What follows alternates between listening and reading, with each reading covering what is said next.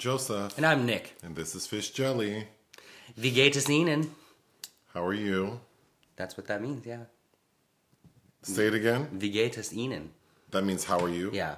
Although, in um, if you actually deconstruct the German, it's like a roundabout way to mash together what we interpret as "How are you?"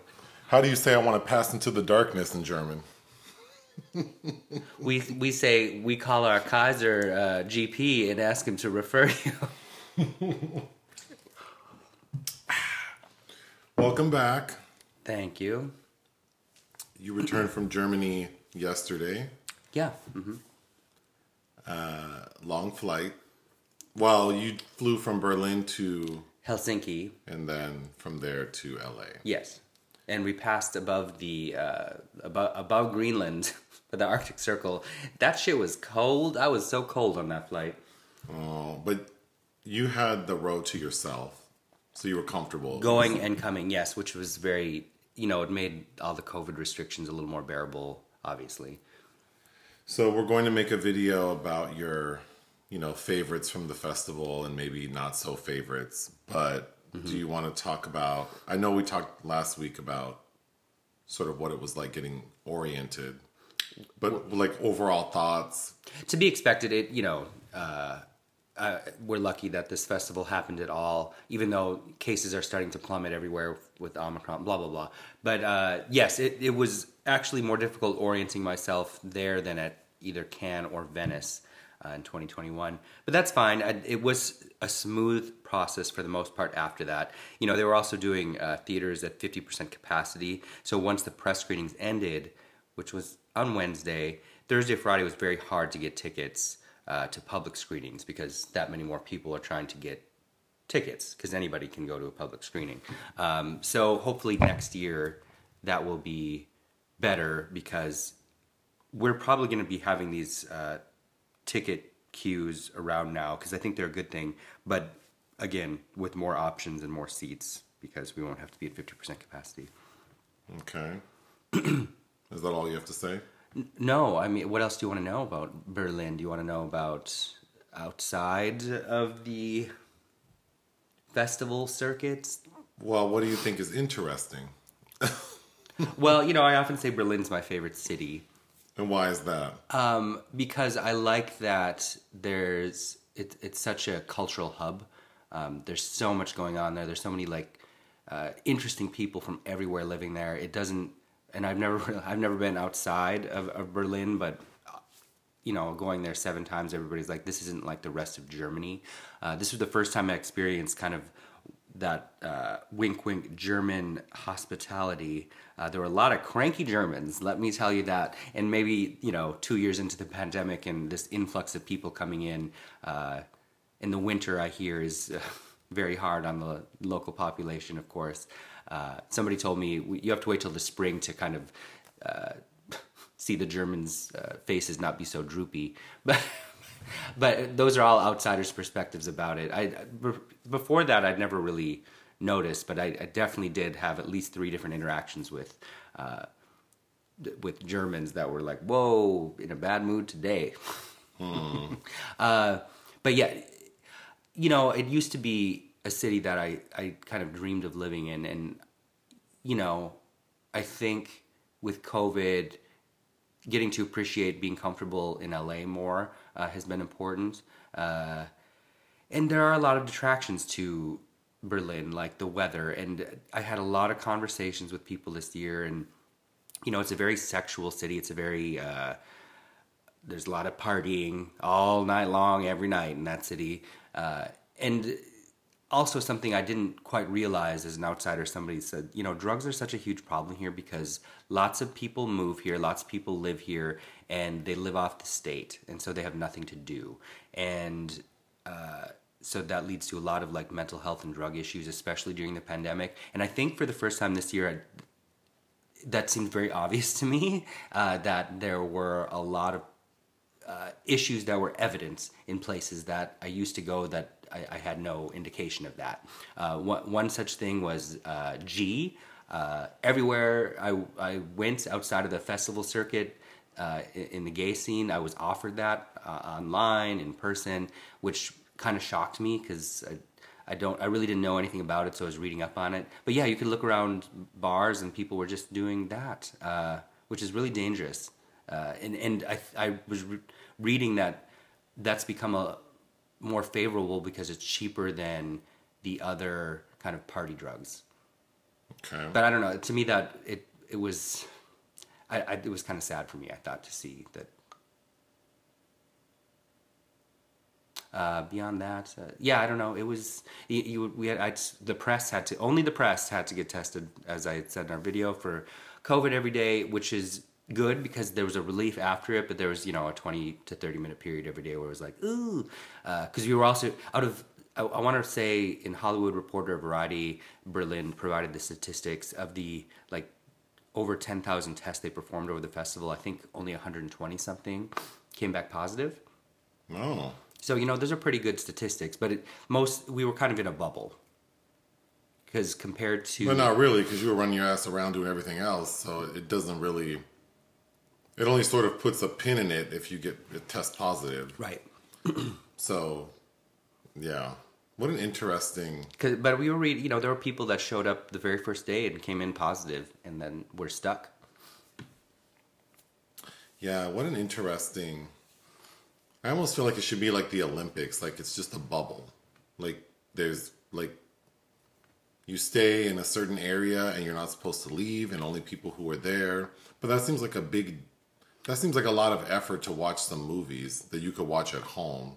So I, I kind of feel like I But don't you- even understand why we have But you you can't watch the the festival itself is not making giving you the ability to watch them at home. No, but I'm saying it. It seems like during this time where there's, you know, something happening that would maybe dictate we shouldn't have people gathering in crowds, that you could very easily do from home, like watch a movie. It seems odd that like these festivals are still trying so hard to push through. Granted, I know that there's sort of an economic impact to it, but There is it means a lot to the culture of the city, and you know it, it's crippling if they don't go on. Um, you know, it, it was pretty bad for Cannes that it had to skip a year. Berlin, uh, you know, who had never skipped a year was Venice. Even in 2020, they had their festival. Yeah, I, you know, I don't, I, I don't know enough to really sort of analyze why these things should and shouldn't happen, except that it seems like watching movies is something a person could easily do virtually. You, you know what feels like a, a kick in the ass? It's it's you know as in every institution everywhere, it's very hierarchical. So there were uh, people writing for the trades that were getting shown these movies here in L.A. Like a lot of the a lot of these people. Uh, Well, that's what I mean. I, I won't say stories because there were some, um, but there were some critics that I know from you know bigger places than what I write for that were very upset that they were getting titles taken away from them by people that stayed in their own cities. And it's like, well, I traveled here to see this, so I'm covering it. like you can't just watch this back at home. You know, there there's some. No, but I guess I would like to know the rationale for why Berlin couldn't just provide screeners to press and allow people to purchase digital passes to watch these screenings virtually versus all of the resources required just so that people can gather at 50% capacity. It just seems like a lot of effort beyond but but that's me not taking into account the economic impact of like all of the people traveling to the city and the mm-hmm. hotels and the shitty restaurants that make money. But yeah, it, it just seems like a very interesting thing that, you know, is sort of forced to happen because it doesn't have to happen versus you know people gathering for like music festivals or other things where it makes sense that like people want to gather and it's either you do or you don't like a choice needs to be made. But with watching movies Sure, but I, I you know, there when we talk about watching movies, where because of the pandemic, watching things at home has become the norm. But it's really not the best way to watch a piece of art, which to me is what cinema is. sure i mean it- you really don't get the same kind of immersive experience, and um, I was very yeah but if you're watching film to like critique it, I don't know that you're supposed to enjoy it in the same way as like the audience, right? Sure. I mean, that's kind of like to me that's the same attitude of like people who work in customer service and then they don't like when customers are rude and they can't sort of it's, it's just like you have to get past that to do your job and if the job is to watch a movie and transport yourself there you shouldn't need like the extra assistance like if if i'm willing to watch a movie virtually to review it then i need to put myself in the correct headspace Which, of course, yes. i'm not saying you don't do that i'm just saying even for myself as someone who's not a film critic it just seems like well Well, you kind of are. I mean, I'm kind of a big deal, but whatever. But Mm-hmm. you know, I'm not trying to say all that. But the thing, no, but I just, it's just interesting to me that pe- people are putting a lot of energy and resources into doing things that don't need to be done per se. But again, I'm not taking into account the sort of cultural impact and like if something like Berlin said, like, I guess we're going to go digital, would that? I mean, would that be the end of the festival? Well, they did last year. They did in 20. Right, but if but but if they had to do it like another year in three years, would would that cripple the festival such that we would never have it back? And how big of a part of that is how big of a part is the festival to the city?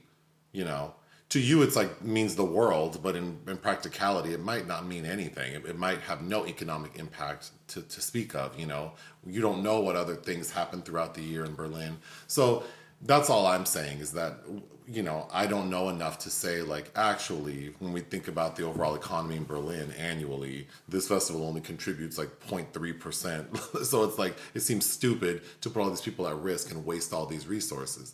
But if it's closer to you know a double digit number, Well, I don't know that, that's pretty significant. But, but but there's something above uh, more than money uh, too that this is saying that, that is stating to the world that this is it's an important event where you are crippling it, the ripple effect goes beyond the city of berlin is all, all these artists and this platform that it affords them to be able to because You're right, but I guess my question is balancing out that with like public health and safety. So I'm not implying that the Berlin Film Festival is not important, doesn't have impact. What I'm saying is that at what point do we say like, does this really need to happen versus like, you know, there is this virus floating around that's making people sick and it's caused us to sort of shut down generally. So it's just interesting how like certain things have to go on well but but then other things but but then the process like if you're going to put people through all this stress of like getting tested and like getting on an airplane and it, it, it's like does this even make sense? Does this even make sense? Like if if we have to do all of that then i don't want it you know like well, and a lot of people didn't go. It was it felt uh, a kind of abandoned. Because to me it's like well it doesn't make sense. If i have to go through all this and be stressed out and like you went on about how you were like the, the- like the nuisance of doing this and that it's like well then then maybe this shouldn't be happening right now. And maybe we should make it so that it's more comfortable and people can be in the correct headspace because you know it's like well you're saying certain things certain pieces of art need to be watched in a theater but it's also like well okay sure but then if getting to that theater requires all this stress and strife it's like well that's also taking away from the experience. If everyone's angry and mad and frustrated because they have to do all this shit. So i'm i don't give a fuck either way. Like people are gonna do what they want to do. I don't want to do it but it, it's just interesting that like where we put resources and how we prioritize certain things but then you know we we can make these things happen but we can't keep kids safe in school or better yet we can't keep teachers safe in the school. Like we can't keep teachers from getting exposed right? We can't people don't want to force be forced to have their children wear masks but somehow we can get people to fly across the world and see a festival and make that safe. Like so good job to the festival for having such low numbers, or even like that fucking gay cruise I went on, Mm-hmm. where everyone was like inside of each other, and somehow there are only five cases with six thousand people. Well, that's another instance too, where you know th- they weren't a bubble either, because you dock and people get off, and And and I feel the same about that, except that that's something that has to happen in person. Like there's no virtual option to go on this cruise and visit these places and be around these people, which is what everyone wants. So again, it's a choice that's made. So I think you choosing to go is fine. It was available to you. That's not the issue. The issue is just more like you know what it really says is that pe- when people are willing, even begrudgingly, to sort of follow a protocol, mm-hmm. things can be pretty safe. Yeah. But it's like when pe- so like the gay cruise, even though everyone was doing all this shit outside of what they were told to do, it's like for the most part people were vaccinated and wearing masks and you know at least around staff to keep those people safe and and then you think like when it, when it comes to just like general public, people don't want to do right. Everyone has every reason why they don't want to do what the fuck they were asked to do. So you know, one another perspective could be that festivals like what just happened are a good example of like if people just do what they're asked to do, things can go on in a safe way. like just fucking listen. And it's not that big of a deal. Like just wear the damn mask, even if it seems arbitrary that well you were out at bars and if, you know doing God knows what with all these random people, and it's like without a mask on and you were fine. So it seems arbitrary that oh, but then for the 90 minutes to two hours that I have to wear a mask in a theater, it kind of seems like whatever. But something's working. Mm-hmm. So it's just interesting. But we can move on uh, to RuPaul's Drag Race. Segue. Season 14, episode 7. Um, it was called the Daytona Wind. This was an acting challenge, and I kind of thought was one of the better, if not the best written. Every time you hit that, it just sounds loud. The one of the best acting challenges that's been written. What did you think about that one? yeah, I did, but it's because of the editing. Sure. So so the challenge was to do like like the remaining queens acted in like an 80s soap opera type thing called the Daytona Wind. Mm-hmm. And I didn't even recognize this until what you mentioned, the final editing, that every all of the lines of dialogue, even the name of the fake show is alluding to flatulence. Mm-hmm. So when we finally see the fully edited video of all the queens acting, there's just a lot of farting that's inserted. But I can't believe that listening to them recite these lines that it didn't occur to me like, oh, everything they're saying revolves around like someone passing gas. It does, but, but whenever we watch them rehearse, none of that makes sense because True, it's true. all chopped up. Uh, So all of the dialogue is always, you know, it's it comes across worse than it is. So, what are some thoughts? Uh, so, Daya Betty, Has become increasingly annoying. yeah, unfortunately, which I hate to say it, but she was in the top two with Lady Camden. Yeah, And I felt like I, I can't deny that she didn't deserve, like, she did deserve to be in the top. She did do a good job. She did. And her runway outfit, I know you didn't care for it. I didn't care for it on her. Maybe that's it. but but you know you i feel like i can't judge like i thought the outfit was actually really cool and the construction of it was cool. I just think it would look would have looked better on a, a different body. Like Catherine Zeta Jones. it would have looked better on someone much more curvy like um, DeJa Skye. I think that shit would have looked amazing on her. Or someone who has like fashion body. Like uh what's her name? Willow pill. Okay. I feel like it would look better on either someone that's more plus size and curvy, or would look better on like a sort of model shape. But then Daya Betty is just a big old man in this outfit, so so it just didn't work for me. But I but I did think the outfit itself was cool, and he did a great job in the acting challenge. Lady Camden, who at the beginning of the episode says like I went to acting school. Mm-hmm. I don't want to jinx myself, but I did go to acting school. I thought she did a really really good job, and her performance was the only one that seemed like Acting. acting. Mm-hmm. Like you did a good job. And I, I think he's really he seems like a really sweet person. Mm-hmm. And he's actually I can't I'm, I can't believe I'm saying this on record because I'll be held to it. But next Friday at Precinct is Y2K mm-hmm. and the queen is Lady Camden. Okay. And I feel like I really like Lady Camden. I think he's really cute and like with his big ass chin and nose and no lips that RuPaul told him he needs to make a bigger lip. Um, but yeah, I just and I thought he was really cute. So the runway theme was dot no. What was the runway dots. theme? It was no. Dot dot dot. It was chaps on the runway. Chaps on the runway. Was it? it was because Oh, dots is Dots is Yeah. you yeah, we'll get to that one. So the runway theme was chaps on the runway, and I thought everyone looked good for the most part. But Lady Camden comes out in sort of like dressed more like a lady with big flowy hair and sort of like a big skirt moment, and then she falls on the stage, mm-hmm. and it looks real, mm-hmm. and everyone's like, "Oh my god, are you okay?" And when she get like her wig flew off and her, her- the bottom of her outfit fell off, and then when she gets up, she slicks like this shorter wig back, mm-hmm. and she has a mustache I on. think that's her real hair, isn't it? Or is that a wig? Is it? No, her real hair was curly. No. Um, And she, and then we see her face, and she's dressed up as Freddie Mercury. Mm-hmm. And I thought he looked so cute as Freddie Mercury, and then the way he's moving because he's a ballet dancer. Then they have to lip sync, and they lip sync to "One Way or Another" by Blondie.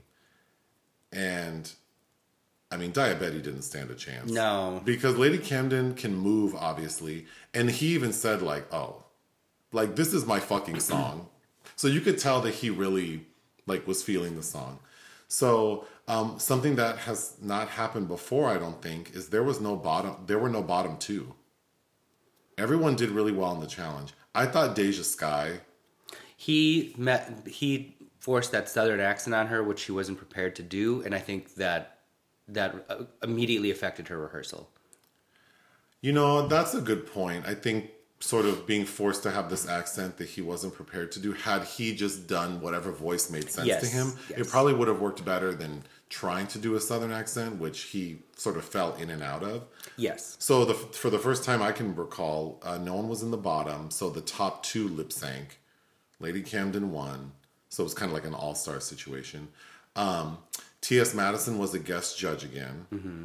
um, who I like. I, I think she's funny. Yeah, of course. Although I feel like she, the way she gets gussied up to be on the judges panel is not her best because she's actually featured in the Daytona Wind skit as Mm-hmm. like a, officiating a wedding, and I thought she looked great. Mm-hmm. But she looked like how she normally does, like a normal looking wig and a flowy outfit. But then they had her like she looked crazy.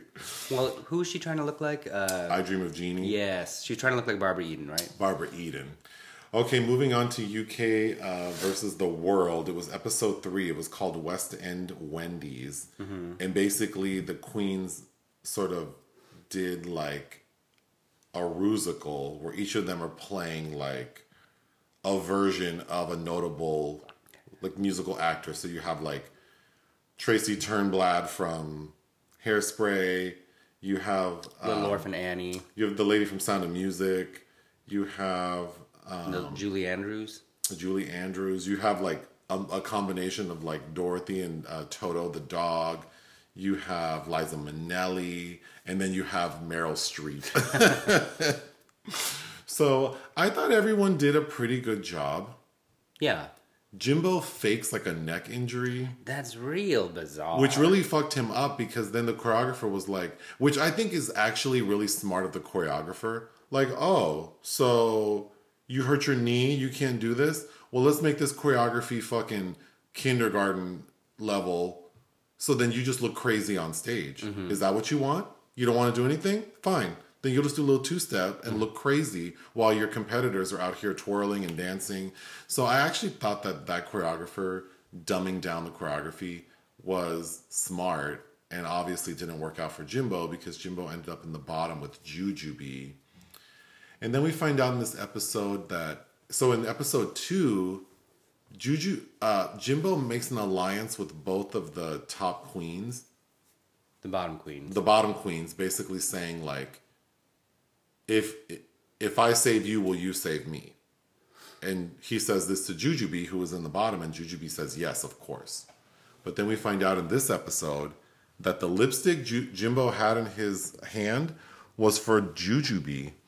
So of course he seems shady, and all the queens are like, "Wow." Well, even the confrontation was real awkward. You know, I, I just saw Jimbo was at precinct today for drag brunch, um, and then the per- people were writing like how sweet and nice he is, and I'm sure he is, but I just think on his season of Drag Race and then this All Stars, he just comes across like an asshole. Like he's very self-absorbed and he'll just say anything. He seems very fake Yeah. even the whole crying situation when he was eliminated. So he was eliminated this episode. um, the winner is Pangina. So in the top are Pangina and Janey Jacké. Pangina was Little Orphan Annie, and Janey Jacké was Meryl Streep, Mm-hmm. and they both did a phenomenal job. But the lip sync, the song was to "We Like to Party" the Vengabus by the Vengaboys. Mm-hmm. I thought Pangina did an excellent job. So she chooses Jimbo to go home. So of course on the main stage, Jimbo's crying and you know telling everyone they love he loves them. And then when he gets back to the mirror, Well, I'm. What does he say? he's like, I'm pissed. Yeah. And, and then he writes a message about how Pangina's stupid. And so it's like, he is, I think that person has mental health issues. yeah. So, you know, I'm, I think I'm glad to see him go. I think Jujubee shouldn't even be on this season. Jujubee. Jujubee's had four chances to win Drag Race and hasn't. But so, strangely has not elevated anything. well, I shouldn't say four. He's had four chances, and three of those chances he wasn't able to succeed. And he hasn't elevated anything. In fact, I think his drag has become more raggedy. That wig that he wore in this, cha- like, uh, it, I, oh, this I- was the dot dot dot challenge. And I think everyone came out looking like at a level that seems appropriate for an all star. And then Jujubee comes out wearing what looks like a five dollar dress over some three dollar tights with like pl- plastic snake blow up snakes glued to it, Mm-hmm. and then this wig that looked like it looked like if you went to Party City, it'd be like the ones that are like ten dollars more than the cheapest ones. And then she had on these like latex, like those patent leather, super high platform heels that just I don't know. One of the judges thought they were so cool. I thought those were so. and then I, fe- I read that as they were searching to find a way to compliment something. Oh, that's probably what was happening. But we can move on because I think we might run out of time a little bit. But um, let's get to you're reading a couple of books. What are those? Oh well, I finished. I finally finished Geek Love by Katherine Dunn uh, while in Berlin, and I, there was something I took. I took a break from it to read a couple other things because it's very compelling and also strangely distressing. Uh, and I found the end very moving. strangely, uh, did I br- bring this up to you before about uh, this family of like a carnival sideshow where these parents experimented on themselves to actually to give birth to freaks, if you will, that they could show off in a sideshow. So That sounds familiar. they have all these like incredibly deformed children that and it, one of them ends up being kind of like a religious cult leader and the story is being narrated by the least talented think of like the pretty monster uh, No. the least talented of the group which is this albino hunchback dwarf named olympia and uh, it is pretty fascinating and pretty it like I cannot believe it's not a film. I cannot believe somebody didn't make it to a film. But I, I, I think I read when I started reading it that uh, Warner Brothers bought the rights indefinitely for the Wachowski siblings. Oh. But I don't think that this is anything a studio could make because it's very adult. There are lots of bizarre sexual things that happen. Uh, it's very creepy. I, you know, granted, Guillermo del Toro did a great rehash of Nightmare Alley, but I, I, I can't see a studio being able to correctly make Geek Love.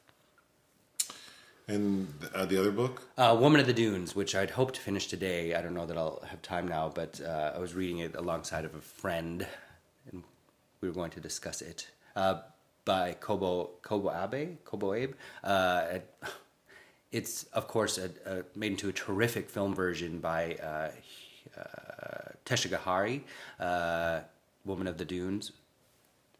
Excellent, like very cr- creepy, weird uh, two-hander, but uh, I'm looking forward to you watching that one day. Okay, last thought. We received a couple of comments about like, th- which seems so random, and I don't know if this is like, I'm not quite sure if this is like people being funny or like, I, I don't know what the intention is of this, but asking us like, what kind of desserts do we like?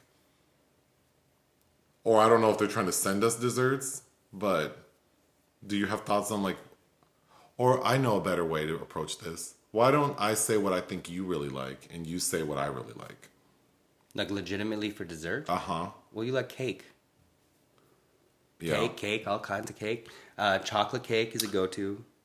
I don't like. Yes, you're correct, but I, I, mean, you can't go wrong usually, but not like. Uh, nothing with like fruit in it.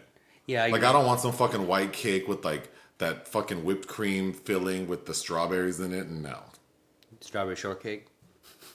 or like that cheap cake you get from the panaderia that's like with little pieces of fruit and. Mm-hmm. Yeah, well, that's just trash. But Oh well, I mean, don't offend entire culture, but well, that's not good. I just don't. Well, the, the frosting is cheap, and Yes. then it's like the fruit seems like it's out of a can. I don't it's, understand. it's not quality. Come on. No.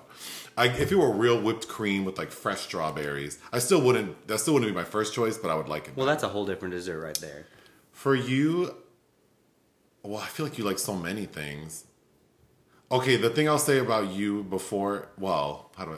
Nick, when he eats something sweet, has to have milk, Yeah, I like which that. for some reason drives me crazy. I don't know why it's so unreasonable, but I get such an attitude when you do that. But, but um, you, yeah, you like a lot of things. Um, probably beyond baked goods, I would say you really like gummies. yes. So Nick likes gummies. Nick likes things to shoot in his mouth, like gusher. Oh, boy. well, it's true. You do. you like things that make your lips pucker. I do. You've seen me like sour things. Yeah. You just don't like. Nick doesn't like regular gummies. You know, um, was it Haribo used to make these? Oh god. Oh, I should have added that to the Waleed's pita chips, the fucking focaccia, or if you mention gummy bears, Nick is going to talk about Haribo made a brand of gummy bears that said they had thirty percent more juice. Somehow, yes, and you could tell. And I will admit that. So you bought a bag, Oh, I bought several. and I tried them, and they they were juicier, mm-hmm. and that was years ago. and every time you see, you still go like, man, I wish. Yeah. yeah. And as I'm sitting here, we have a bag of German Haribo gummy bears on the counter. That's the only brand of gummy that you'll buy like plain. Yeah. But if it's anything else, it has to have like it has to shoot in your mouth or be sour or have something to it that's different. But you seem to like that. uh, You will respond well to that. or the, oh, what are those uh, matcha Kit Kats? Oh, sure, yeah. Anyway, um, so that's that. Okay, moving on to films released we didn't cover. Uh, there are quite a few. The Cursed. Oh, okay. I wish we had. yeah, Again, I was in Berlin. We didn't have time to watch this, but I wish we had made time for this. This was this was uh, Sundance 2021 film.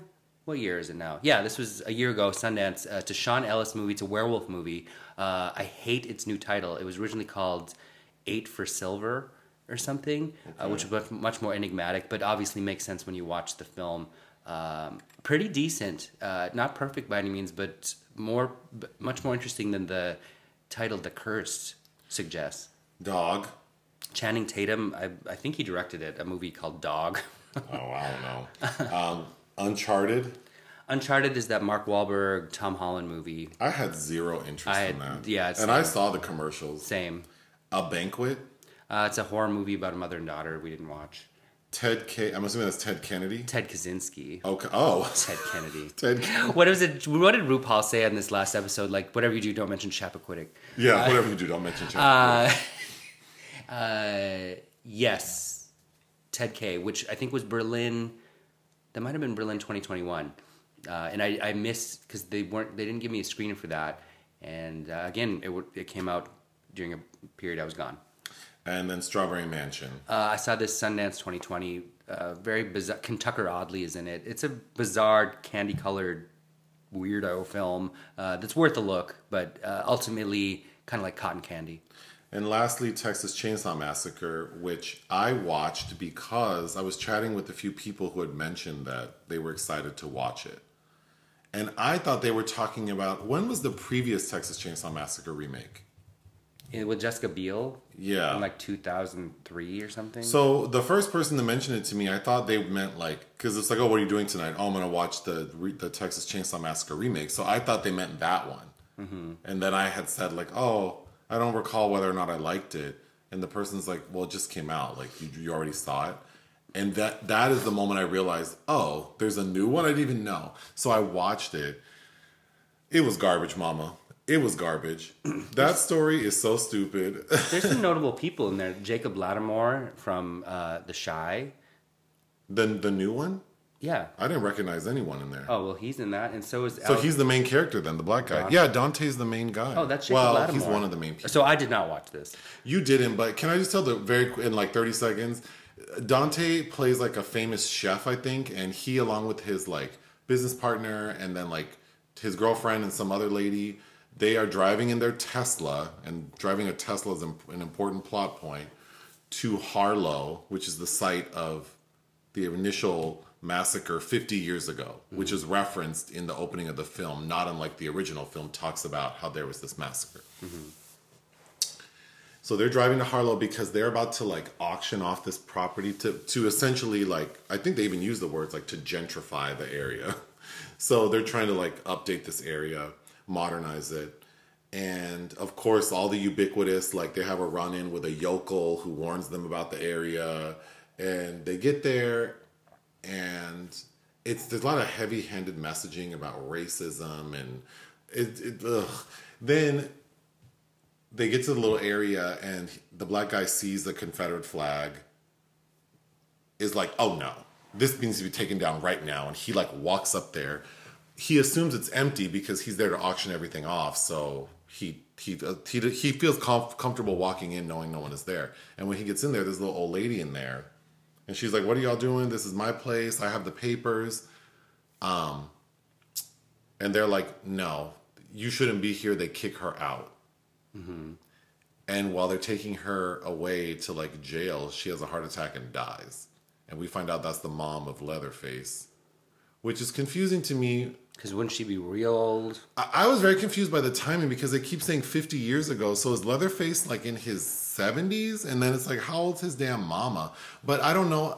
I'm confused. And honestly, it was so bad I didn't pay full attention. But that's the basic story. So then Leatherface is, is on a killing spree and literally kills everyone except one of the ladies. So two of the ladies are able to escape and they're in their Tesla driving down the road and Leatherface gets the one, kills her, and the other one's like in the back seat. And because, you know, Teslas have that autopilot shit, she's able to continue down the road on autopilot. Like and then the after credit scene is Leatherface walking back to his little house. Or the, or the little like his original little house the end. That shit was whack. I, I I don't understand. Like we were talking, if the director or the writers have a reverie for the original material, then why not do something like different? Why not call it TCM and make it about a character that isn't Leatherface, but someone who's doing something similar? And modern, you know, you want to set it in modern time, which doesn't make sense because another character is the sheriff who was part of that original thing 50 years prior, which mm-hmm. also means this lady would be like in her late 60s, mm-hmm. and she's still the sheriff, but she survived the attack. And when she realizes like the Leatherface is out here, she decides she has to kill him, which I was so confused by. Like, why didn't like so all this time she just didn't look for his ass? But either way, it it sounds like when you described um, this Scream Five or how we watched the Halloween movie, like it, I don't need this. We don't need to revisit this shit so many years later and bring back these characters to make them fit into something that just seems like y'all are so stupid. Yeah, I think we just need to move beyond this franchising and write an original story that is maybe an homage or inspired by, but do something new. Right. I did. I think I cap saw a headline about this director, David Blue Garcia, Okay. who was uh, hired. I think after production started, I, I think somebody was fired from this originally. But there are a lot of notable people. Um, Elsie Fisher from eighth grade. Um, John Larroquette is listed as the narrator. Oh. Oh shit. Okay. Um, and who was Alice Krige? She's a favorite of mine. Let me see her picture. You know Alice Krige. She played the witch in. Oh, and she's the. Oh, they they put. Oh, that's her. They put her in like old lady makeup, kind of. She's the old lady who has the heart attack and dies. His she's mother. Leatherface's mother. Oh, I love Alice Krige. But I don't. From you know, now I feel that's her. I didn't. Oh, from Gretel and Hansel. Yes, as I just said, the witch. Oh, I didn't hear that. Okay, so wow. Yeah, they put some sort of. Well, maybe that is her. I mean, we're always saying lines of dialogue from Sleepwalkers. That's true. Um, I didn't recognize her. I'm famished, Charles. Yeah. Now I feel stupid because now I don't know if like she's supposed to be like his foster mom, but even that seems like the timing would be off because that lady didn't look that old. She looks like she would be the same age as Leatherface. Yeah. So that plot point I'm a little confused by, but anyway, yeah, I don't know why people don't just like why not just do something inspired by it that is more modern. But this shit was so corny and the the writing, some of the things these people say, and the one girl who makes it to the end, like she seems. You know, the other thing is making these like protagonists somewhat unlikable. So then it's like, well, good they he fucking sawed your ass in half. Like you're kind of a annoying person. Like, and then why do I why am I made to feel kind of I don't feel bad for Leatherface, but it's just like, well, they did come into his house and yank his mom out and so I guess. Yeah, but still it doesn't No, of course. But anyway, moving on to movies we watch for fun. Uh Michael Collins. You watched this on the airplane headed to Berlin. Berlin. Uh, that is a Golden Lion winner, directed by Neil LaBute, about the Irish rebel, played by Liam Neeson. It's 1996. Um, and of course, Stephen Rea, uh, Neil Jordan's usual muses in it. I remember at the time there being um, issue with Julia Roberts' cast as Liam Neeson's Irish love interest. I'm not familiar with this movie. What is it about? Uh, it's uh, about the man that organized the growing rebellion against the British in Ireland. And Julia Roberts is in it. Julia Roberts Oh. is his uh, girlfriend. I believe her name was Kitty. she does feel way out of place. It was Kitty, uh, what's a common Irish surname? Like O. O'Reilly or O'Ri- O'Brien or Yeah, O- o- O'Sha- O'Reilly. That's Oh, what I was thinking. Kitty O'Shaughnessy. Yeah. Uh, which reminded me that I think also Fl- Flanagan. Oh, Flanagan, yeah. Fl- Flanagan's okay. uh, any or there's a book by Stephen Crane called Kitty, a Girl of the Streets about a prostitute, uh, and uh, is that Stephen Crane? Anyway, uh, what was this? It is was a little dry. It's just funny we had watched another new recent Liam Neeson movie. I wonder if he had worked on it at some point because he looking at him in the '90s because it's been a while since I watched his '90s films looked drastically changed. I do think Liam Neeson is Liam Neeson is. I'm thinking of Gavin Newsom, who I also think is attractive. Liam Neeson, I think is attractive. Yeah. I, he has funny hands though. I don't like his fingernails, but Oh, Um, I guess I've never noticed. yeah, I pay attention to fingernails. And, anyway, um, Julia Roberts that same year had other dubious accent work. I remember in the movie Mary Reilly. Do you remember Mary Reilly? No. Oh, I want to rewatch it uh, with John Malkovich and Glenn Close, and it's basically uh, Dr. Jekyll, Mr. Hyde story told from the perspective of his handmaid. oh, interesting. But I remember people clocking her on that. Anyway, so yeah, Michael Collins, I finally caught up with. I watched Line Sisters, which is a Lifetime movie. I was yeah. Uh, which I saw ads for because it has what's her name? It has LeToya Luckett, Yes. who we know from Greenleaf. uh, well, Greenleaf, but also she was an original member of Destiny's Child. Yes. and then she has um she has she has some you know R and B hits, um, but it's basically about these four women who pledge like some sorority, and in the opening of the film, these women play their younger selves. Which is pretty funny, mm-hmm. like because these women look like they're in their like early 40s and they're and they're playing college students What's the other series that does that too with Brandy? Oh yes where they play themselves in the 90s versions. well brandy and the latina Queens? la- que- que- is that what it's called queens Oh, shit. we watched several episodes of it yeah, that was okay. it was okay i think Br- brandy and um the latina lady it- like they hold up better but the other well eve too i think eve looks good Oh, yeah, Eve looks great. Uh, but yeah, it's yeah, Queens. Queens.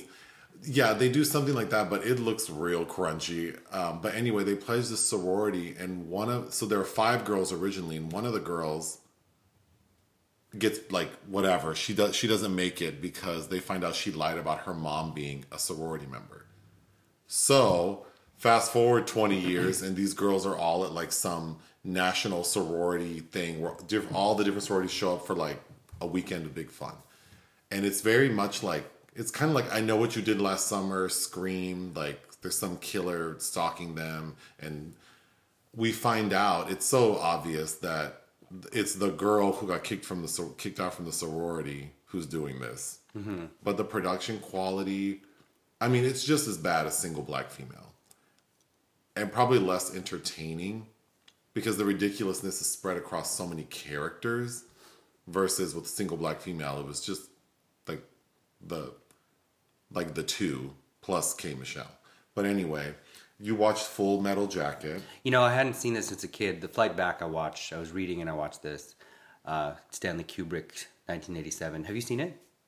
No, You're familiar with it, though. I've seen. I can picture the movie poster. Okay.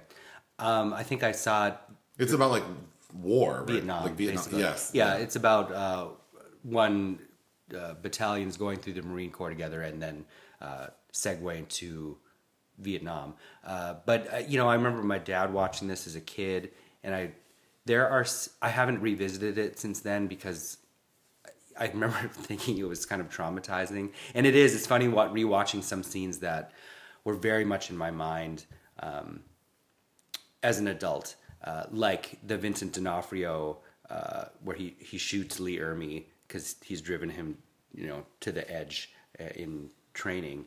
Uh, the soundtrack, I didn't remember how kind of fantastic and eerie the soundtrack is, um, and maybe that's maybe I have weird reactions to things like Wooly Bully and um, I, for, I forget another song. Maybe like not Painted Black or the Nancy Sinatra because I have so many other references to pull from because they've been used so many other places. But there are, there are songs in that where I, yeah, that gave me weird feelings. Uh, but it's very disturbing. Uh, I will say, watching it as an adult, I really didn't like Matthew Modine's um, omniscient narration. It felt very. Is Matthew Modine the guy from um, Forty Seven Meters Down? I can't believe that's your reference for him. But yes, he was big in the Is he in that movie? He is, Okay, yes. well then. Vision Quest, all kinds of. Ma- I, I was I, I had Vision Quest on one night during the pandemic. recall. with Linda Fiorentino and Madonna's. Uh, that was before she. cut- That was just as the, uh, she was on the cusp of making it big. No, I don't recall. Anyway, uh, yeah, I didn't like his voiceover narration, but yeah, it, it's pretty gritty. Moving on to projects of interest, I watched the trailer for the Elvis movie by mm, Baz Luhrmann. I'm so tired of Baz Luhrmann, but yeah, Oh, it just occurred to me after you s- hearing you say you're tired of him. He did Moulin Rouge. yeah, Oh, I had no idea who Baz Luhrmann was, but I, I, I just saw Baz Luhrmann has an Elvis movie and the trailer's available. So I watched it. And I have to say, it did pique my interest. yeah. It looks kind of dark, and then there are scenes of him. Like, I think they're trying to sort of uh, inject, like, the influence of, like, um, like soul music and black artistry that, of course, many people say he ripped off. Yeah. So there are scenes of him in like a black church and what looks like him getting the Holy Ghost, and I like the way it was shot. But now that I realize it's Ivan, no, not Ivan Reitman, Baz Luhrmann. Um, well, I'm still interested because Yeah. I wonder if they'll make it like a musical or I don't know. I'm sure. To you know, to me, like my we grew up watching Kurt Russell play uh, uh, Elvis in the John Carpenter television movie with Shelley his mom, which probably is my favorite rendition of Elvis. Uh, notably, I remember this is what Tom Hanks got COVID on. Filming. This film? Yeah, when filming in Australia, Oh. way, way back when in 2020. Uh, I don't. I, the guy playing Elvis is a newcomer. I'm forgetting his name. he looks. I mean, he kind of has a, a look to him that's kind of intriguing. So Sure. that caught my attention, This is Baz Luhrmann's first film since The Great Gatsby. Which I haven't seen. which is not a good version of that. Uh, but he did do the Get Down for Netflix, which I still haven't seen, with, um, with um, Yolanda Ross. She's in the Get Down? Yes. Oh, the TV show. Yes. Oh, yes, because that TV show has a soundtrack that's actually quite good. Yes. And there's a song uh, by Christina Aguilera on that soundtrack called Telepathy that I really like. um Just and there's just like there's a song by Fergie on Great Gatsby soundtrack that's fun. The Little Party Never, Never hurt nobody. okay, um, and also of note, um, that reminds me, Alice Walker wrote a short story. I'm forgetting the title of it. Is it Hound Dog? Which is told from the story of this black woman who wrote, or she wrote Hound Dog, and that was uh, Elvis stole it from her. But she talks about this handsome singer coming to, like, give her a fistful of cash, I think, and run away with her song. Oh.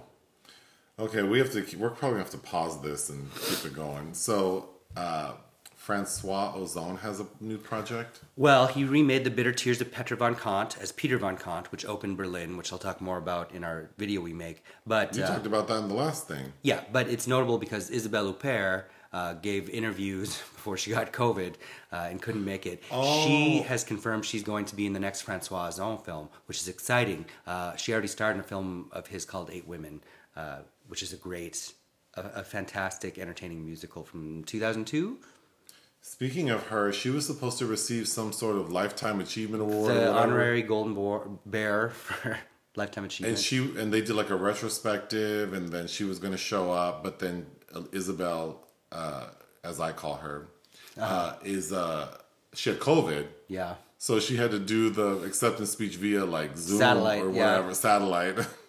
she looked good, so I, I'm assuming she's not very ill.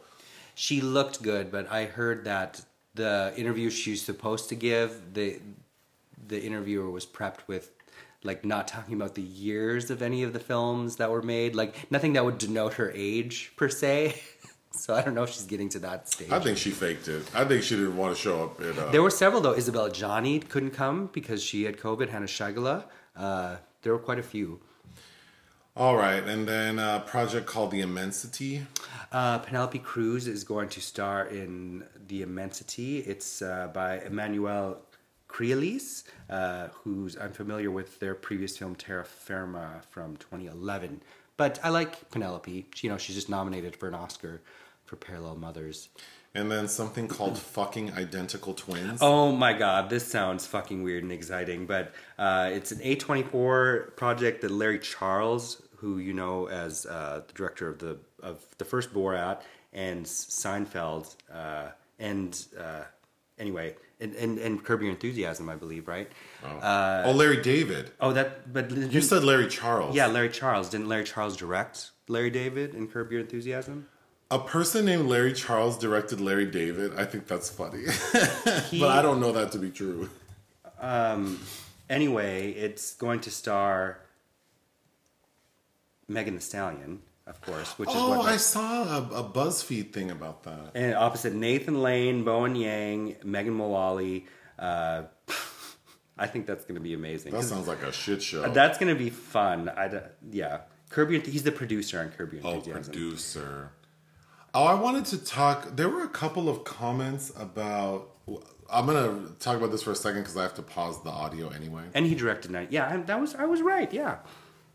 There were a couple of comments over a couple, a few videos about me not knowing certain. Yes, I want. Well, yes, I want to talk about this, but because we're going to move on to the obituary section. But several comments in the last week over several videos about me not knowing certain shows, and I think I wanted to say like, it's a very um, white American attitude to look at a person of color or any non-white person and assume that they are as invested in like these bastions of white American culture as you are. So I've never watched Seinfeld or Friends or like done there, there are a lot of things I haven't done and then it's like but you can look at my black ass or you're to look at some Asian lady you're to look at some Latina lady or whatever and then be like how could you not know this? How how do you not know Steely Dan?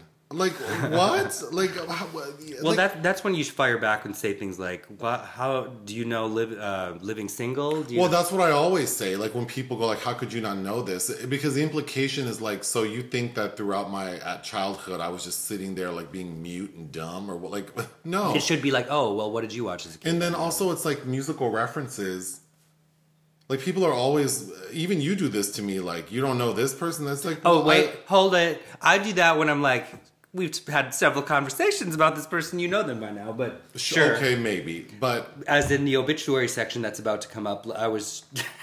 Okay, but you you always mistake like when I say I don't know something, it's that if you were to ask me who this person is, I couldn't tell you. But then you start rattling off all their projects. It's like, oh, I've seen that movie, but I couldn't tell you who directed it.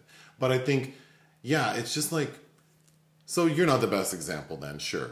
But when people do that with music, it's like, well, I didn't grow up listening to that kind of music, so you're like it just it's annoying because it's like well i listened to other things growing up. I wasn't just sitting in a soundproof booth my mm-hmm. entire life. And yes we did own several televisions. Like i was watching things but maybe i'm watching things that i found representation in. Maybe i liked watching shows that had brown people in them. Like that's why I don't know a lot of other things because while y'all were watching Friends or whatever, I was watching. Well, first of all, well, yes, like I was watching shows with black people in it. That was my preference. Yeah. I always think of the the OJ uh, trial with the jury members wanting to watch Martin versus Seinfeld. Right. yeah, like I would rather watch Martin living single in living color, like just anything with black people in it. So, and that would go for anyone. Like, don't talk to your Asian friend about some, you know, like maybe ask them what did they enjoy. Mm-hmm. Well, yeah, because that should be the opportunity to be like, what don't I know about? Because that's what's interesting about talking to people. Oh, I have another thing I want to talk about, but let's pause for one second. Mm-hmm. Bathroom break.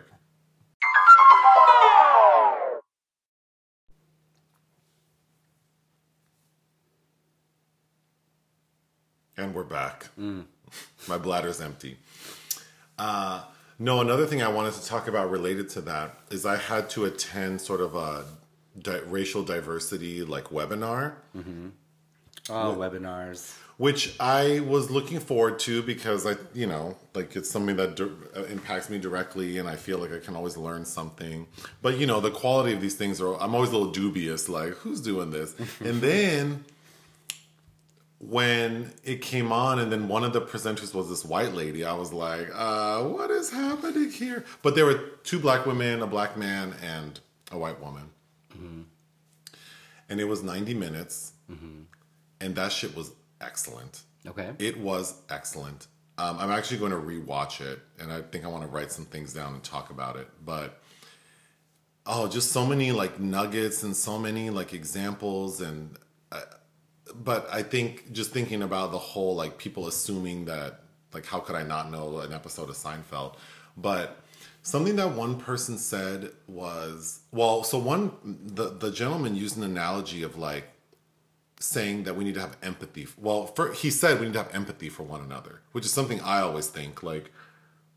The, like, like like the way to get along with people is to understand where they come from. So just because you're conservative or you voted for Trump or you like to have guns or you have a Confederate flag, like you're not automatically my enemy. Like I don't look at you that way because there's a, there's a reason behind that, and maybe you don't have the same association or connection to and I know you that you don't have the same connections to certain topics as I do. So just because I'm very passionate about like I don't know, like supporting black trans women. It's like, but that's because I'm a black queer person who lives in a big city and has known many people, so it feels real to me. But if you're like some, you know, middle-aged man in the Midwest who has no had no exposure, it's not necessarily that you don't care. It's just like that's not part of your like worldview. So talking about empathy in that way, um, Which is what Dave Chappelle uh, talks about. Sure. And I very much agree with. And then he used the analogy of like he has a kid who's, um, you know, like six or seven, and one, you know, like his kid woke him up in the middle of the night scared, saying there's a monster under my bed. And because he was trying to explain that I know people are going to push back at what I'm saying to say that, you know, I can't change their beliefs. And he's like, that's not what empathy is. Like, you can still have your beliefs and then try to understand other people. So he was like, when my son comes and wakes me up in the middle of the, of the night saying there's a monster under his bed, it's like, well, I don't believe in monsters, and I know there's not a monster under his bed, but I'm but I go with him to check under his bed to get him back to to sleep as an act of empathy. Like, this can help him. It's not taking away from me, except maybe my damn sleep. But if I resolve this issue, he won't wake me up again. Mm-hmm. But it's like I'm showing him care and concern, empathy, and I'm not compromising my beliefs. And I thought that was a really good analogy. Then another character talked about a character, another presenter. sorry, I'm thinking of, we're talking about movies. Another presenter talked about like she well actually it was the same gentleman. He presented um, books that he recommend people read about different uh, ethnicities and races just and encouraging people to do that work. But then there was a younger woman a younger black woman on the thing and she was basically like listen i know that it's a it, it's a big ask. You person over here who doesn't even think about different people to go get these books and read them. So something she said that really struck a chord with me was she said, "Why don't you seek out this information in entertainment? Like, mm-hmm. if you don't feel like reading a book, why don't you watch a Netflix series that features a predom- predominantly black cast? And then that way you're exposed to maybe like because it'll be entertaining, it'll be funny, you'll probably really enjoy it, and then you'll see a way of life that is different from what you're accustomed to, and that is a good way to get a better understanding. And I had never thought of it that way, but it's so interesting because I think I'm very well acclimated to white American culture. Well, be, Be- Because I'm You have to be. because I'm immersed in it. it, it- well, not. I don't want to say it like. It, I think as a survival skill, it's like I think I agree. As a survival skill, I've I'm the type of POC who felt like I needed to acclimate in a way, and then I just code switch. But and I think all of us do that to some degree, right? Like as a white gay male, mm-hmm. you do that when you're around straight men, mm-hmm. right? Like you might sort of tone down whatever. We all do it to a degree, but I guess like I just never thought like, yeah, that's an excellent way to get an understanding. But that I, that's what cinema is. That's what cinema is. That's what literature is. Yeah. But uh, like, I don't think I ever and I and I have articulated these words, but I don't think I ever thought about it as a tool for people. Like, hey, you don't need to do all this work. You don't need to like go join BLM in March if that's too much for you. Like, but what you can do Too much. Well, but it- but it is for some people. That's such a huge leap. Like I don't. Sure. Even, there are people who. There are people I know who I think wouldn't be comfortable around a large group of black people.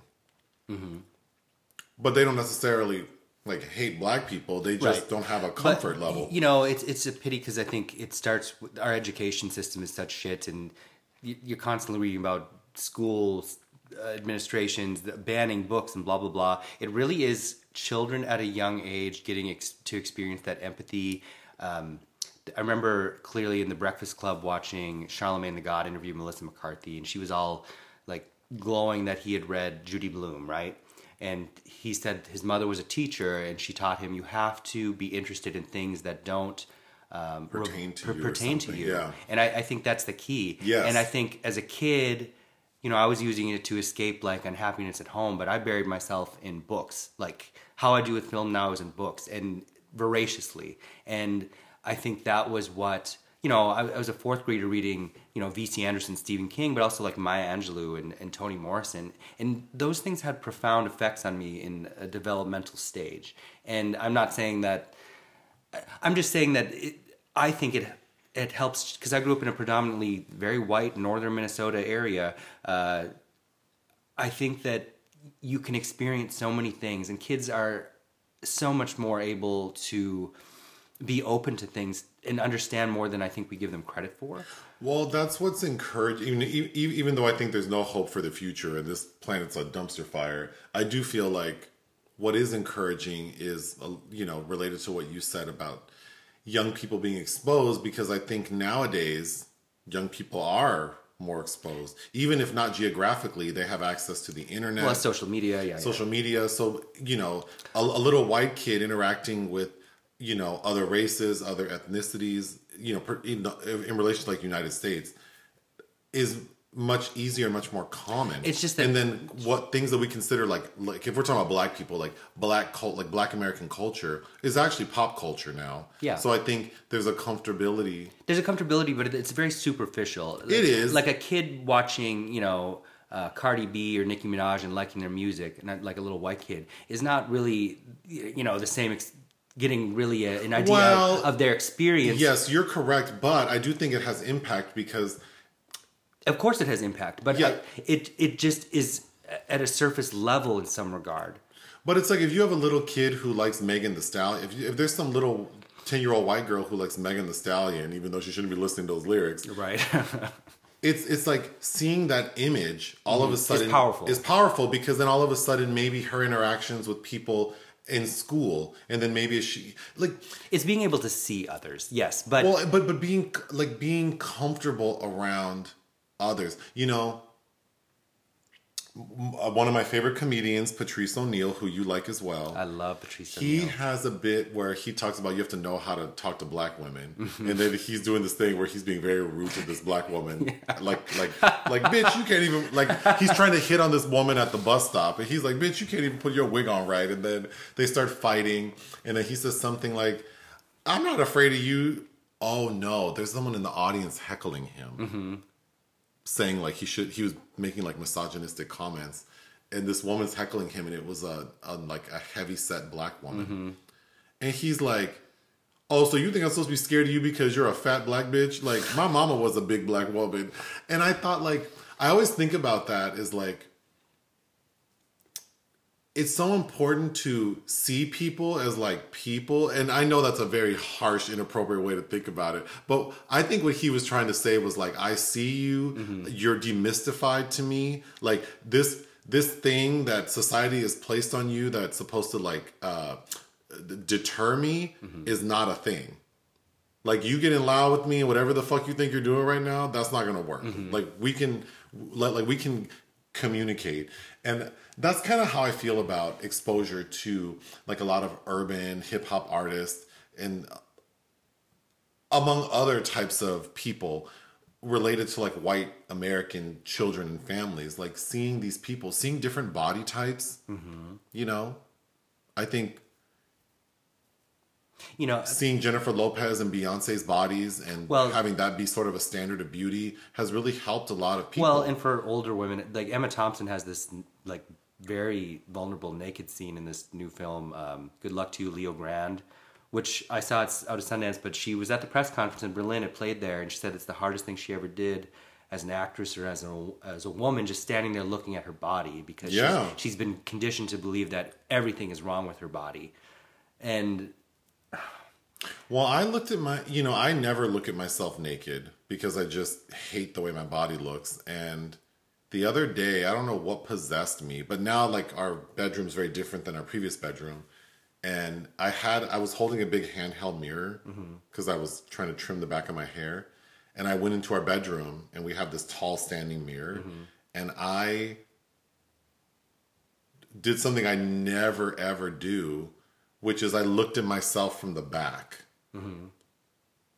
And it was like, it was very interesting to think that, like, I mean, I'm not to say I was happy with what I saw, but, but it next was, step, but it was very interesting to think, like, this is like half of my body Mm-hmm. that I don't ever look at because I don't like how I look. So I just ignore this part of my body and then I think like I'm too you know like I just think all these things yeah, but that that but- we're told is wrong. but it's important like to see and normalize like yeah that no one's body is perfect and we all covet these things and then just having some familiarity with hair and makeup and television and like very few people are close to perfect very few very very few and even the ones and who what's perfect? Like, well, but you know all the things people want, like this body type and this skin and the hair and the feet and the teeth, and it's like even the people with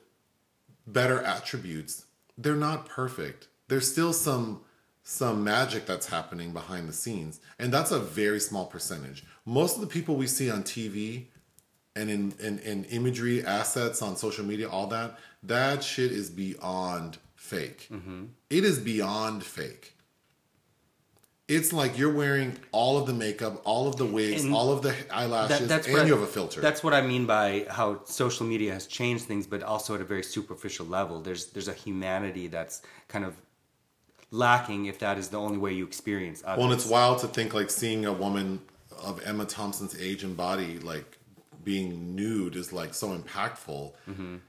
It, it makes sense to me why it's impactful, but it's like it shouldn't be. Or if you think of like Kathy Bates and About Schmidt, or your the thing you just said about the mirror reminded me of fried green tomatoes and her looking at her vagina.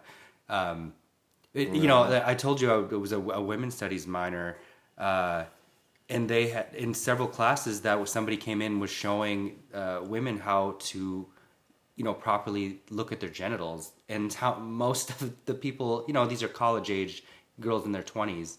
Uh, nobody looked at their genitals. Yeah. So anyway, I it was just very interesting, and I think we could all do better. Like I, I you know, I'm not very well read, and I do watch a lot of movies, so I think I'm exposed to things that way, which is helpful. But I just bought you a book in Berlin. yep, more things in the house. But it was come on, that was a good that was interesting, right? I will make a public plea again. I don't want, I, I, I don't want more options. I just want nicer things. I don't want more things. But yes, the book you bought me was very thoughtful, um, and a good choice for like if I wanted more things. Yes, but thank you. It's called On Michael Jackson, it's some journalist who's sort of I think it's a Pulitzer Prize winning journalist from the New York Times. Yeah, who wrote an essay about Michael, like the life of Michael Jackson, and which from just just reading the description, it sounds like she's sort of uh, attempting to humanize this villain.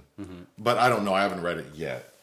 But um, yeah, so moving on, we talked a lot. So there is an entry in the obituary section, which you alluded to uh, as someone who I don't know. So I I know the name Ivan Reitman. I couldn't have named films he directed. Would I have known he was a director? Probably. Definitely couldn't have named any movies. Which is wild because he directed Ghostbusters. I could, I wouldn't have known that at all. Um, but what do you want to say about? I, I don't know this man. He was 75. Um, I think it made me. sa- I read this while I was uh, not home, and it made me sad because you know Sigourney is what 71, 72, and it's like you know it's a reminder of Mortality. mortality, and um, you know he was involved. I believe he produced. His son directed the new the Ghostbusters afterlife film. Okay. which is you know we just kind of reviewed not that long ago, which is why I was surprised that you didn't retain anything about that name. Um, but yeah, he directed three movies. You're surprised? Well, I'm surprised because you, what your mind clings to and what it freely freely gives away uh, into Freely gives away. the, into the what freely evaporates into the ether, uh, which is fine. You know, you can't retain everything. Um, yeah, I mean, he's a, he's a director from my youth of like, like a, a ton of very interesting, fun movies in the '80s and early '90s. Well, you have a top five. I don't want to make it seem like I think that he was fun. These are five projects that stick out to you. Yeah, of course, Ghostbusters. So Ghostbusters, which I need to rewatch. Okay. Kindergarten Cop Kindergarten Cop with Arnold, and uh, Pamela Reed, and Penelope Ann Miller, and did we re- did we rewatch that? Carroll Baker. Did we rewatch that? Not in a long time. So we I for sure watched it when it came out in the drive-in theater with my parents. Mm-hmm. Um, next is Dave. With Sigourney and Kevin Kline. Oh, okay, I didn't know that. Um, I where, where he plays the pre- the, the did you show me that movie? Yeah, we Okay, watched- so I've seen it with you. yeah, Twins is with Danny DeVito. and Arnold and um, uh, I think Kelly Preston, if I remember correctly. Uh, who's we also the- saw that when it came out in the drive-in theater there was a, a sequel that was meant to be made for years called Triplets. with Eddie Murphy. with Eddie Murphy and Tracy Morgan involved too, and I don't know what that's going what's gonna happen to that now. And lastly, Junior. I mean, with Arnold as the pregnant man, Oh, you know, I think we might have watched that in the drive-in theater. with with Emma Thompson as the love interest and Danny DeVito. well, goodbye to this man. Mm-hmm. I didn't really like his his last three. I think as a film critic, the only film I've like reviewed of his was Draft Day with Kevin Costner, uh, but uh, No Strings Attached with Natalie Portman, My Super Ex Girlfriend, and then Evolution, kind of like almost a Ghostbusters remake with Julianne Moore, where All right, so our film selection for today was inspired by Single Black Female, which was our last episode. oh yeah, we still haven't talked about that. Because I had so much fun watching it and talking about it that I thought another Lifetime movie um, would be fun to talk about with you. So I saw the I, I saw the poster for Vanished, Searching for My Sister, which is another Lifetime movie starring Tatyana Ali. It also features Jasmine Guy, who's a favorite of mine. Um, and we watched it this morning. And unfortunately, it was not as fun. it's not fun, but it's not. It's And it, and it, it, well, when I no, it's not fun. The the story is you know tragic, but no, I meant like it's not even fun to talk about, like because it's like it's just because it's not that bad. It's it's not great. It's not good, but it's not like a train wreck. Yeah. Um, but anyway, so the basic story is Tatyana Ali plays twins, Kayla and Jada. Jay, so like Jada's the good twin, Kayla's the bad twin, because Jada's like single working mom, responsible, and Kayla's like also a single mom, but like druggy, like seems to get into trouble. Okay, we find out Kayla has gone missing, and after several days, Jada goes to the police because her sister has had a habit of sort of running out and you know She has a child. and she has a child who Jada has to watch. So this has this is not the first time that she's run off. So she doesn't immediately contact the police, but after like four or five days, she goes to the police, and the detective assisting her is played by Jasmine Guy. And it's a very basic story. We find out that well, the the bulk of the film is Jada masquerading as Kayla in like this nightlife scene that Kayla was involved in, trying to get answers, which ultimately lead her to Kayla's ex husband, mm-hmm. who she has the kid with, who Jada's watching while her sister's missing. It's the ex husband who killed her. And then we see him get arrested and go to prison. The end.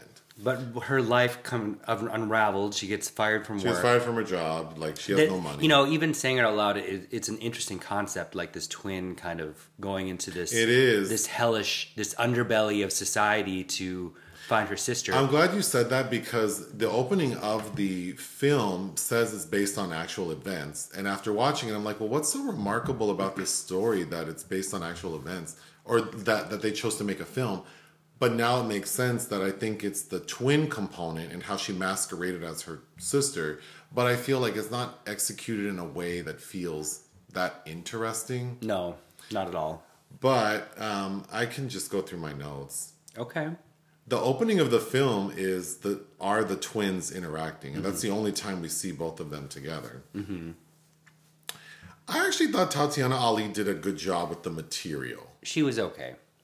for what it was. I I, I thought the opening scene was okay. I think she she can't really overcome some of this writing. No, no, Uh, the, it, notably, it was written by Christina Welsh, uh, who wrote the adaptation of Zane's "Is It Addiction" with Sharon Leal that Billy Woodruff directed. That Oh. that erotic. Um, did she also write? What else has that person written? she's a white lady. Uh, Did she Addicted, sorry. No, but what? Go down her filmography as writer. Oh, I was thinking I've seen her name elsewhere, but no. Okay, so Warren, Kayla's ex-husband who killed her. There's a scene where, well, first of all, like I, your baby's mom is missing, Mm-hmm. and your daughter is with her auntie. her auntie, and you don't think to like take your daughter. I thought that was no, he, he left her with her. Like, yeah, like oh, you okay. don't like wait. So your baby's mom is gone, and your daughter is with someone else, and you and she's there with you, and you don't think to keep her, like you know, because then he says his mo for killing her was that she was kind of ruining his life and potentially like like keeping him from his daughter. So I would think like now that you're the mom is dead, why wouldn't you just take your daughter? Why would you let the sister keep her? I thought that was so dumb. Okay, so the two det- so Jasmine guy's like the main detective, but she has a partner. Carolyn Hennessy, who has a Sharon Osbourne hairdo. That lady looks like Sharon Osbourne. Yeah. And her acting, I think, is interesting. there is no characterization. It's No. just her looking cranky and stern. Yeah, stern and like shouting these lines.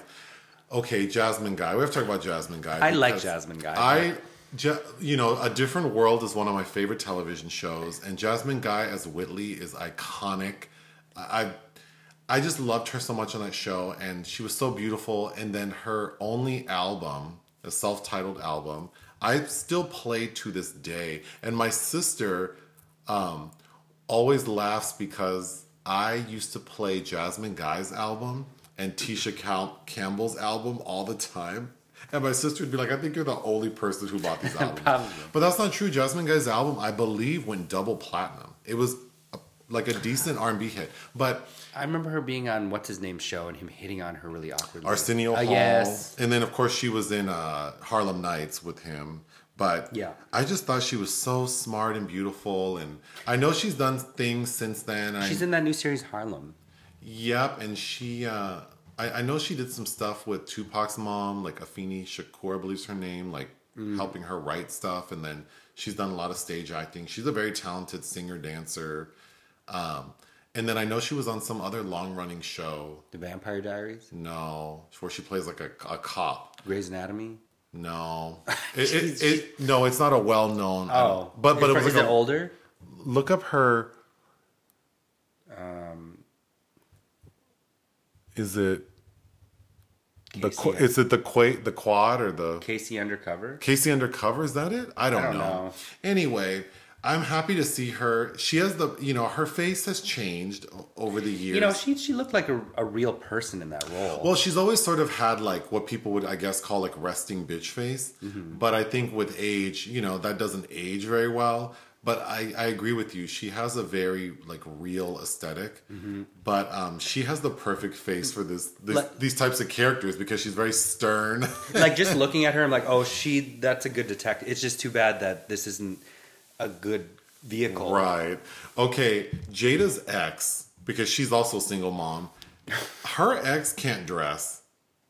Every outfit he had on looked like, what the fuck are you wearing? That orange hat. Yeah. and what do you do for work? Like, like? What is this, are you a fashion photographer or a banker or like what the hell? Tyrell? Yeah. He dressed horribly.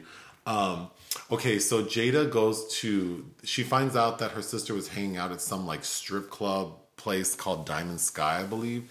And Jada goes dressed up as her sister, which basically amounts to her wearing her sister's wig. Which and I- and she has those things around her eye. yeah, but I was reading um, about the film, and the guy who plays Warren, he gave an interview to like some news outlet about the film, saying how impressed he was with Tatyana Ali and how she transforms into these two characters, and how the very first time he met her as Kayla, he didn't even recognize her. And I'm like, I call bullshit because they look exact. They're twins. They just have one has one worse wig than the other. And yeah, one has like they they both kind of have not great wigs, and they both have the same texture and color of wig, except one's longer than the other. Yeah. and one has like red highlights in it. But it's like, how could you not recognize Tatyana Ali is playing?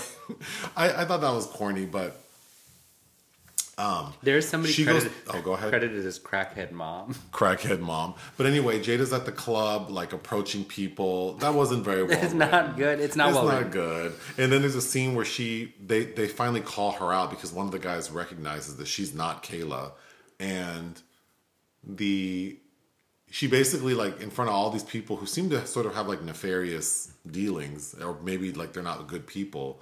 She's like, I'm gonna call the cops on y'all. Like, girl, They, they all just and they have no. They just stare at her dumbfounded. But all those club scenes are too well lit. Like, Yeah. people are doing coke like under these these very bright lights. like that is in not. a, in a in a sparsely populated uh, venue. Okay, so the guy at the club who calls her out as being not Kayla, he ends up showing up at her house like he's gonna kill her, He's like, you couldn't leave it alone. which was so stupid because this man shows up at her house like he's gonna kill her, and then she holds like a knife at him, and he's like, "Oh, so you want to know about your sister? Well, come with me." And then he takes her to like this drug lord's den, mm-hmm. and the drug lord just tells her like, "Yeah, we were at a party. It was my bitch, and then your your your sister with some guy who said he was her husband, and that's when we find out it was Warren, and that they went back to their place, and it sounds like they were having like an orgy or whatever, mm-hmm. and then."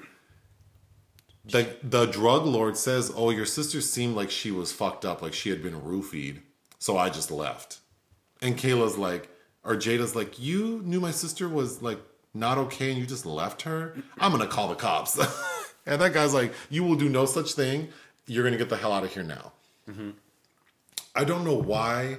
I don't know why that part of the story is so stupid. I don't know why this bad guy, like, what reason he would have to go to Jada's house to like kill her. Like, he's not responsible for her death. Neither is the drug lord. Why do they care about this girl? I think they were And just then intimidating. Why were? But, but for what reason? Like I, they aren't involved in her death, and then him taking her to the drug lord's house. Like for what reason?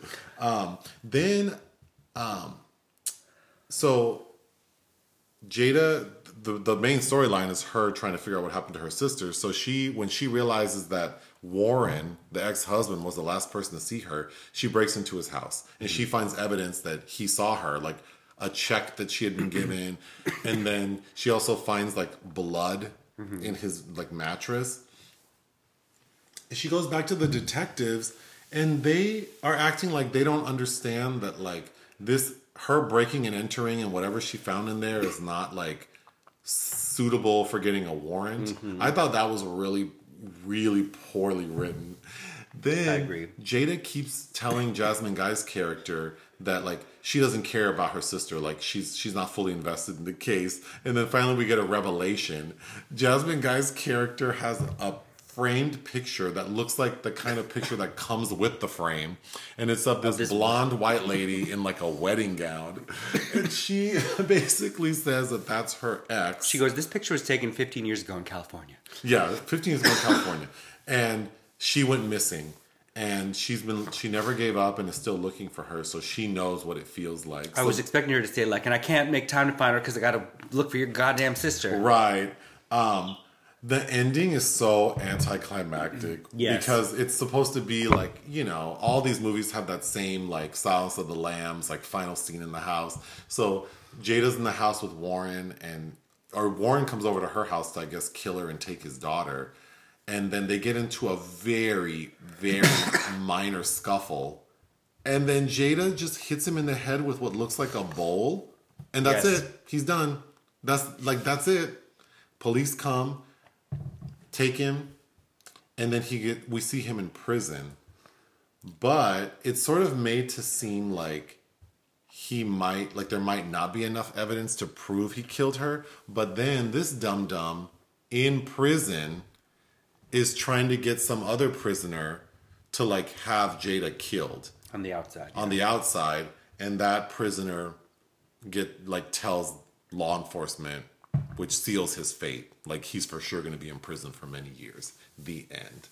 And then the end credits has this music that's so laughable. It's this one was a fail. I feel bad because I wanted to find it entertaining. you haven't talked about Treach.